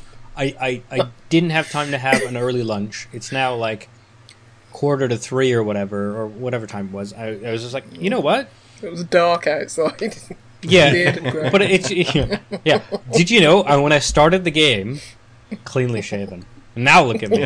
Um, but it was more of like I, um, yeah, it was like okay, I don't need to be doing this because I think I'll just get sour at the game. But I also got what I think I need out of it, which is it's a little too raw gameplay wise. Like outside of my own, like me crush game, be fast. Nope. Try again. Change no strategy. Shoot, shoot, shoot. Die. Moo, try again. Right. It's like that's fine. You know, I, I was in that headspace, and uh, I. But also, that's kind of how I play games. I'm very cavalier. Uh, sometimes, uh, as Ben can attest, when we tried to do Division Two runs in the beginning when he out leveled, and I'm like, "I'll just attack the guy." He's like, well, "You know, this is a cover shooter." Like, I can just shoot him for a bit. Oh, I'll send a healing bot your way. Yeah, you will. Cool. Never punished. Um.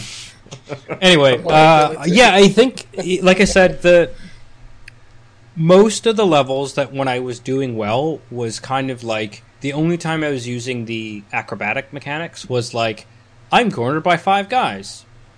I'll just jump to the other side and then hide and try and pick one of them off. Um, and they didn't have the best aim, but also sometimes they would just get you. Like it, it, it's like your shield once it's gone, you're you, you're not quite a one hit kill because like I, I know I got hit by like small bullets, but like a lot of hits just sort of throw you away. But also maybe it's like the telegraphing of your shield going down isn't great. So you're like surrounded by five guys. Look, yeah, I, I, I'm no longer a 15 year old playing games Twitch like, and I just didn't notice that my health was dropping, and then suddenly it went from I had full health, a few guys hit me to oh, I'm dead, and a couple times that happened like kind of too quickly um, in the sense of like there wasn't enough telegraphed information or maybe it just wants me to play the game in a way that it didn't get a handle on and i think again it's early access but it feels like you need mm. tighter dodge isn't the thing right it's just double jump and dash so your dodging is like pro forward facing for the most part if that makes sense like it's not like you Yep. hit Yes. the dodge button and left and then you're you not. You're jump. not. Yeah, you're not strafing left and right, or, or yeah, or and, and maybe maybe you can that more, but like it, directionally. The tutorial didn't sort of like, none of the mechanics seemed to invite that type of gameplay, and so Hmm. it really felt like a yeah, I can pass the first couple rooms because there's only two enemies or two or three enemies, so I'll just like bing, bing, bing. Yeah, I'll get hit a bit, but uh, I'll, I'll regenerate the hell out. And then when there's like five to seven, it's like okay, now I'm bouncing around the room, but because the dash is really unwieldy, unwieldy, um, I'm bound, I'm attacking, getting out of their way before they can hit me, and then lost for a bit because I've hit a wall or I've like gone too far, so I've missed the platform. So then I'm like trying to recenter where I am in the map, and it, yeah, it just. It, I think it just needs to be a little tighter, which you Yes. know, Yeah. it's an early Yeah. access, but it the gameplay loop like it's it's very so so that's that's the gameplay ne- needs some work um not super gripping to make me want to like rush back if they send me you know because i've got it on steam now i'll get the like news alert new patch we updated blah. The other problem i had was the balance of you've got this guy named lucky um, and he's the narrator and the guy who tells you how to do things. And often he does both in the same level and it's really hard to discern whether he's saying something important for this is how you get out through this next part of the tutorial or this is like how you deal with this new thing that we've introduced or he's babbling on about something Norse. And I say that because like it is frenetic. It is doing that roguelike kind of twitchy it's trying to do that thing. And then the guy starts talking about ah yes, the the dog that you saw above the the doorway in the last light that let you into this room here's all the lore about him and you're like okay well this isn't useful fine okay like now i'm just have to tune you out because i'm trying to kill these five guys that just spawned um and then it turns out he said something about how to get out of the room that ben heard because ben wasn't playing yeah. Yeah. but if i didn't have a ben in my backpack i'd have been like now what Yeah. and so, i- i- and that I think is a design choice of having a narrator and making, trying to do that world building. But like, so much of the actual level design is very sort of a lot of the same assets in different organizations, a lot of the same rooms, but then like the pattern of rooms you get is different because it is sort of somewhat procedural, like room order generated. Um, but then your world building is just the guy talking to you, but then you can't also convey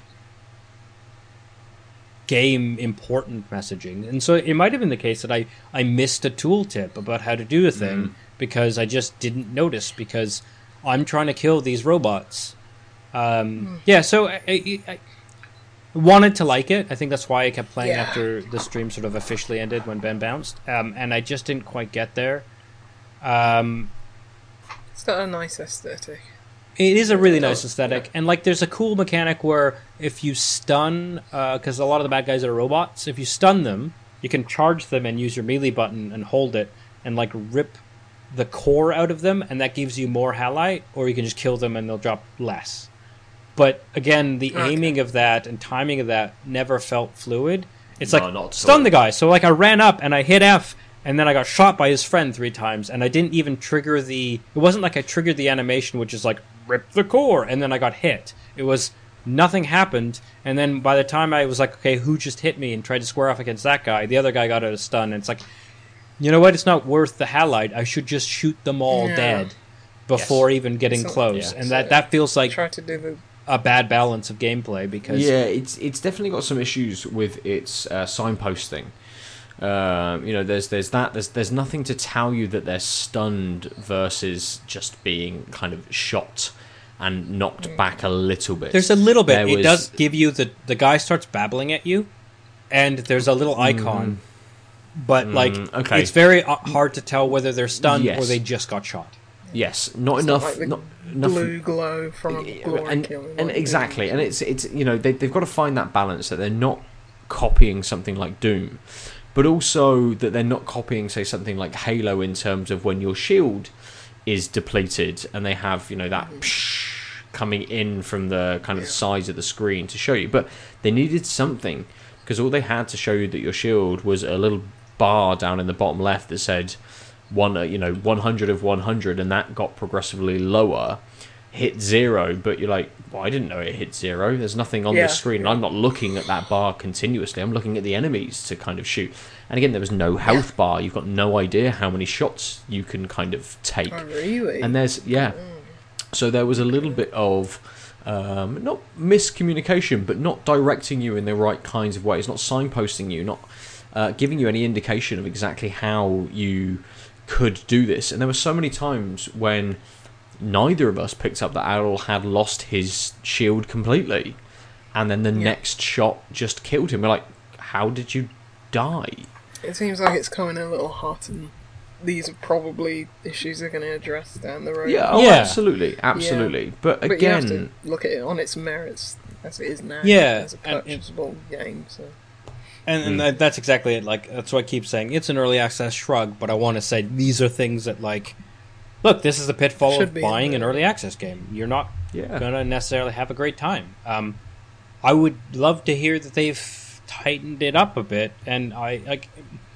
What frustrated me actually the most was the narrative. Like clearly, there's so much effort being put into the narrative, and I just had like the game kind of forced me to tune them out because so much of the world building is just dialogue, which I think is a fault because like you want the world to tell you what the world is, not a guy to tell you.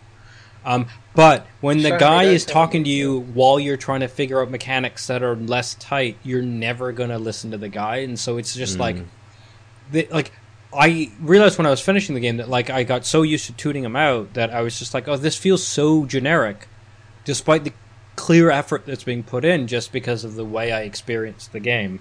And I admit some of that was just that like, and like game breaking bug of cannot continue and then spawning in cannot continue place. Um, which you know What? probably will get solved, but like it does shine. It sh- shined a torch on. Okay, so your world building is a guy talking to you about the world, and except for the fact that the glowing face above a door is a wolf, it's kind of just a cool aesthetic yeah and with some neat looking robots and like weird humans that could be zombies. But like I'm not getting a lot of Norse out of the assets. I just know they're Norse inspired because the guy. That Sci-fi sucks. Norse. Yeah, I mean, yeah. anyway, That seems so- like something that could be um, tweaked instead of front loading all that yeah, and I, again, narrative in the beginning, maybe to get people interested at this stage. Maybe you can spread that out over the course of the game. Yeah, I hmm. think it's just less inundation of lore when you're hmm. by the same Lore dump. mechanic that's giving you actual gameplay instructions. Yes. Uh, because that that still happened. Like so, when when you lose your shield, it turns out the guy natters at you saying, or something natters at you saying, oh, you'd better be careful now that your shields are down. One more shot and you're down. But it's like I'm so used to not listening to you because I'm frenetically sucking at this game that you telling me your shields are down without like a like the visual cue is the thing says zero now. It's not like it blink, blinks zero out of a hundred when that happens. It just tells you. I think at least a couple times in the last runs I noticed that the guy said something about better be careful, and it's like, well, that's hmm. That would be fine if he was silent all the time because that would be like an audit, auditory cue. Uh, but Yeah, there's so much yeah. cueing being done by the same method that Yes. you just don't notice. You need to, if you're going to have an auditory cue, it needs to be completely different. You know, it needs to be robot voice saying like warning, warning, warning, or something like that. Yeah. That Boop actually bleep. indicates an issue is happening. To be honest, even the same guy saying "boo bleep" would help better than a, than an actual line of dialogue, right? Because that's a thing you could tra- listen for more easily. I mean, But even if yeah. he just it was just that that same voice actor just screaming as soon as you hit like ten percent of your shield, and he just goes, That sounds awful. you know, at least you know. At least you go, oh shit, I'm, at- I'm at low shields. Can't, he's, he's screaming at me for some reason. Um, having having watched um, a little uh, video to try and help you get out of that tutorial area, um, I have seen that you do get to kind of like a boss, and the boss um, was like a humanoid wolf, right? So the wolf heads that were appearing above doors, I assume, is because that is the boss that you're going to fight. But we were, you know, saying about the idea that they're kind of lore dumping through the the, level and the idea of spreading that out. I'm I'm guessing they're trying to get in like 10 points of lore before you hit the boss because the next boss you get gets a different 10 points of lore. And actually it would be something so much easier if it was just a little 10 second cutscene showing you the you know in the same art style that the opening kind of scenes were just a drawn picture with a little bit of chat over the top and it could be drawn picture of the boss little bit of chat drawn picture of something else little bit of chat done. Go into that procedurally generated set of rooms. Move on to level number two. And that that's assuming that the bosses come in a set order but stuff like that can be programmed around that you get cutscene X based on whatever boss has been generated for that next set of rooms, right? And it seems like that would be a much easier way and a and a and a better way of doing things to allow that signposting and indication of the guy talking to you to actually let you know the issues that you're kind of over, you know, that you've got to overcome and the, the things that are happening in there. There, there definitely seems like they they're trying to not subvert you know industry sort of standards for these kinds of things. They are trying something different but at the moment it just in at le- as a viewer doesn't seem like mm-hmm. something I'd want to go and play. Because it was just very confusing and just throwing information at you all the time it was it was Yeah. too much Yeah, I'm, I'm glad you said that because I, I I did feel in- the very last few runs that like I was clearly not playing strategically, and I was like, any viewer right now is probably like, why isn't he just jumping or dodging more? um, uh, which I think you probably were feeling, but I'm glad to to hear that the the thing that fueled the frustration that that like, I'm going to be super honest, I just wasn't playing well. Um, but the thing that drove me there was kind of the imbalance of the game. mm, mm. Um, and so, like, uh, what I will say is, I hope they figure it out because, like, there is promise there. Uh, like, if that, even if they tuned up that dash, so you could get a better feel for it, that it didn't feel like you were disappearing and reappearing, and then jumping a couple Yeah. feet ahead. So you could just, and and yeah, I That know for a fact that yeah, like From I play enough of it, I'll I'll figure that out. But I shouldn't have to figure out that it's like okay, so now my brain can model it's like twelve feet, then a three foot burst. I, I should be able to get the feel for it quicker. Even at that might make a lot of those. Like I realized uh, on the few runs I had at the uh, at, at the end, the reason why I was playing more hard headed was because I didn't have faith in knowing where I would end up. So I just stopped hitting right click, which also a couple times I hit right click because I'm like, ah, I have a rail gun. I'll zoom in. I'll go in the iron sights. No iron sights. That's the jump ahead button. which I get that you want it like close by, but I feel like there's again this disconnect of there's a controller based like control schema based language we're all used to, Mm. and like give me a if you're saying here's a pistol, here's a shotgun, and here's a rifle, I'm gonna kind of default to right click is iron sights for for the rifle, not disappear and reappear 12 feet forward and then jump forward a few feet. Like a couple times, I'm like, nope, right, shit. and yes, I can get over that, but I, I, I think it's important when we because it's an early access when we think talk about development that like you developers remember that like yes, you might want to add put things in different places because it's better for your game, but then you kind of have to incorporate that into the onboarding Yes. Yeah. because it absolutely. different, right? I'm not saying mm. don't do it, but like something I don't know, and, and maybe it was just because the onboarding was really quick, and I hated the tutorial because it got stuck there for a long time. That I maybe it's fine, but like it's a thing I wanted to bring up. It was just like Yeah. this is a weird control, and it felt weird because it gave me weapons that normally I would want to be like aim because I had some aiming difficulties. So it's like ah, rifle, slow reload, want to make sure that hits. Dash forward towards enemy, punches me in the face. Cool. Yeah. Anyway, Yeah. so uh, it's, it's it's it's valid criticism. yeah. So so again, I'm not trying to say this is a garbage hard. game. I'm just saying it's in early access, and these were my troubles, and these Mhm. are the things I think the d- dev kind of necessarily has to like address, especially the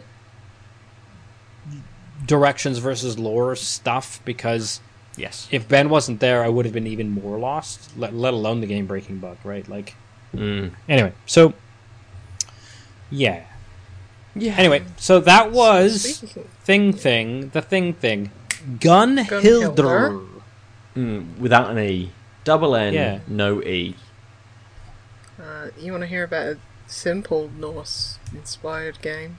Oh yeah, go on then. We Actually, got we, just looking at we're, this, we're, uh, we're close to finishing up, but go on, Luz. I don't worry. It'll only take me thirty seconds. It's called Lichtspeer, and it's. Oh, Uh, have you, I think you've spoken of- about this? I think. I think so. Yeah. Um, it's it's just an arcadey. I'm throwing a spear game. Sounds And good to me. Throwing the spear sounds, it it feels real good. You just throw it through the heads of penguins and wizards and stuff. Penguins and wizard penguins. I think there's wizard penguins. Amazing. Done. yeah, it's it's very satisfying. Nice. So if you just want an easy arcadey game about throwing spears, there's that. Nice. Good. Good. Uh, let's finish there then this week. Uh, and we will talk about and revisit the beers that we have uh, drank. Adel, we'll come to you first. Are you currently typing? yeah, I was Um, looking up a thing, but then I realized it didn't matter. It's uh, probably um, on your Steam uh, library. library. Yeah, you've you've got it. Yeah. How? Um, two beers. yeah, Did you have a? I liked them both, Ben, but I Okay, liked good. one slightly more. Well, more than the other. But Sure. uh, what I will say is both the Bigger Boat and the My Little Sabroni were tasty beers. Mm-hmm. Some weeks I have there's like a clear. Well, this one's good, and this one's a beer, or not. You know, fine. Uh, I think that the Bigger Boat at four percent is such a good session beer. Like I could easily Okay. see myself seeking it out, like seeking a few cans out because I'm sitting on a my stoop in the rare sun. I just realized that there's no such thing as a session beer right now. Because like it's like oh yeah, I was like I was gonna say you know at a like at a pub or someone's house and just wanted a couple tasty beers to nurse over the night, and like that isn't a thing. Um, but if it were a thing, or you wanted to simulate that thing with say your cat and a few teddy bears, I don't have teddy bears, but let's just pretend. Um, I have teddy that's the thing I would do. You know, um, I really like the vocation bigger boat uh, because it, it, it it feels like exactly what I wanted of a session beer, which is it's uh, it's got that tropical, it's got that IPA. Mm, I love it. Uh, it. It doesn't roll all the world up, but it comes close. Uh, no, it, it's good. I liked it. Um, it's what I want out of a session beer, but obviously when I'm reaching for a beer, I rarely am just reaching for a ses- session beer, and that's kind of why the My Little Sabroni blasted Bigger Boat out of the park because it was where the my uh, the Bigger Boat was very easy and like good, well balanced but simple. Um, but like again, you want a, an ale that you want to you want to drink all night. That's fine, it's good. But My Little Sabroni is a nuanced beer. There's forward flavors at multiple levels, right? It's got that more. It's a little sweeter. It's got that coconut and a bit of creaminess and that sort of woody. Can't tell what wood. Just it's fine. Google it, you'll find. Yeah. Sorry. Teak. Sorry. Teak. I Yeah. um, and and again, why I love this beer is because it's so well balanced.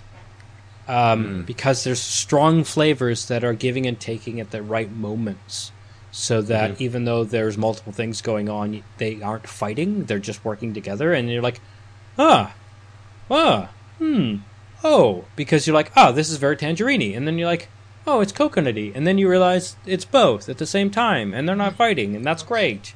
You know, it's um, it's like an '80s sitcom versus a '90s sitcom. It's not on the precipice of divorce. It's all wholesome goodness, even if we're pretending. Wow, Adel, you've had some beers. That's the weirdest metaphor you've done in a while.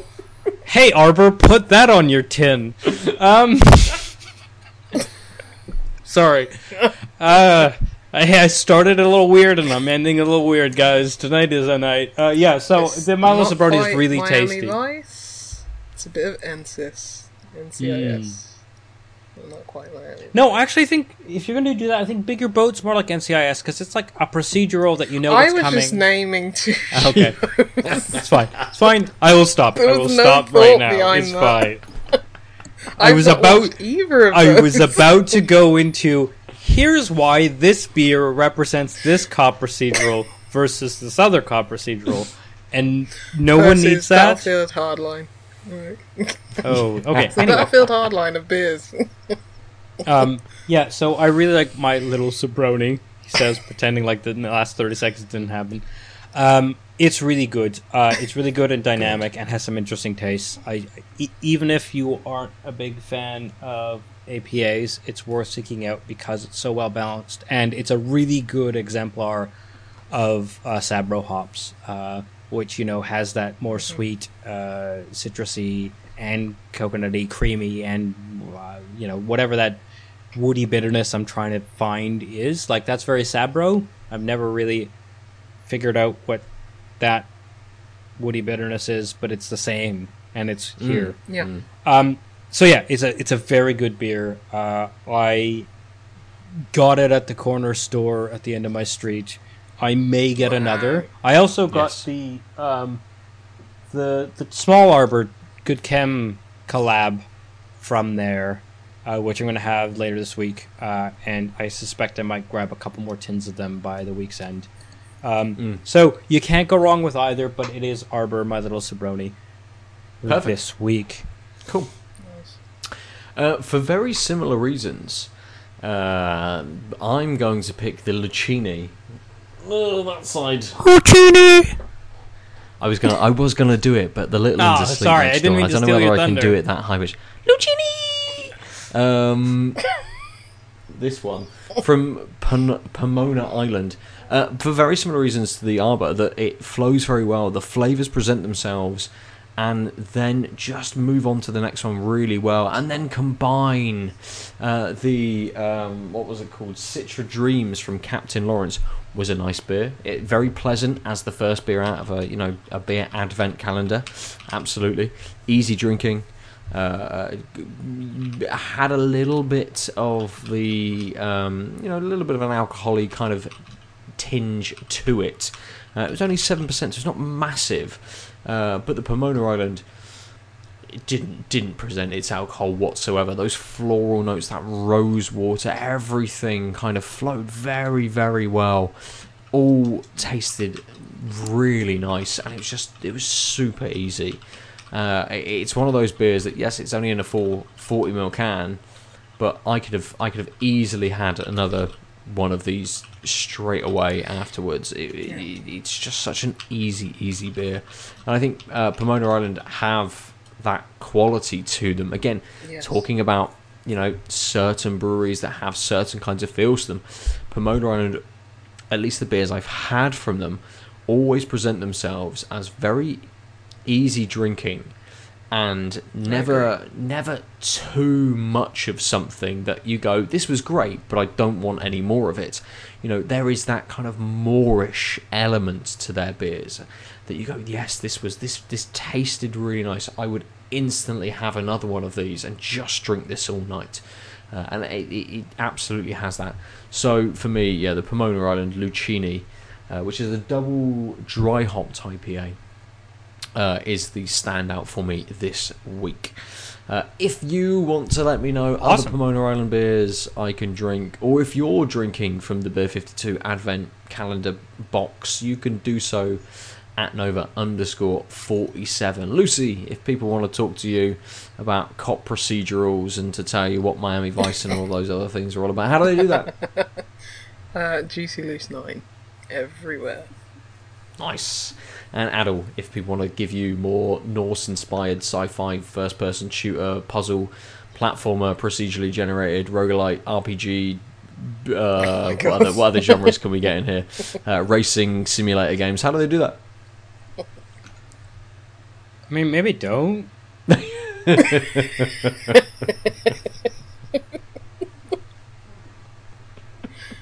but if you need to, uh, I'm at the fair, Omni. Arc on all of the things.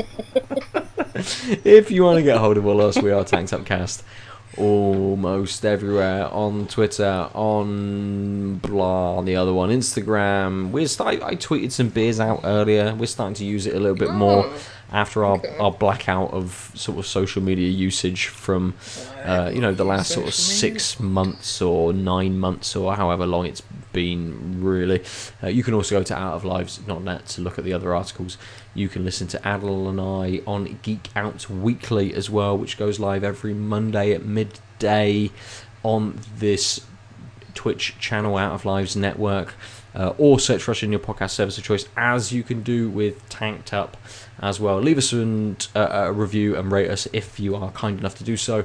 Also, go to the YouTube page to watch any of the VODs and things of the gameplay and stuff that we are kind of playing through the week. That seems like all of the things I have to hit on. Um, would any of you like to finish the episode out? Oh, Adel's got something. Yes, good. Yeah, yeah. Uh, on all those platforms, if you could like, subscribe, follow, rate, review, whatever the platform deems. You know how these algorithms work. Do the Well- thing for us that the algorithm wants, please, because it helps us reach more people, etc. Yeah. Yeah, and uh, also maybe come to the Discord as well. Come and chat to us. Come and tell us about the beers that you're drinking or the games that you're playing, and just generally, you know, have a fun time hanging Sure. out. Yeah, we're always about. Lucy, not so much. She's busy, but we're we're we're around. Oh, I'll have a chat with you Yeah, I, I got I got no life. Anything? It's fine. I'll be there. about Days Gone That's it. or Grundlehinder. Good, Gun, Gunhilder. good. And with never that, with that, we have been tanked up. Bye bye. Bye. Ciao. www.outoflives.net.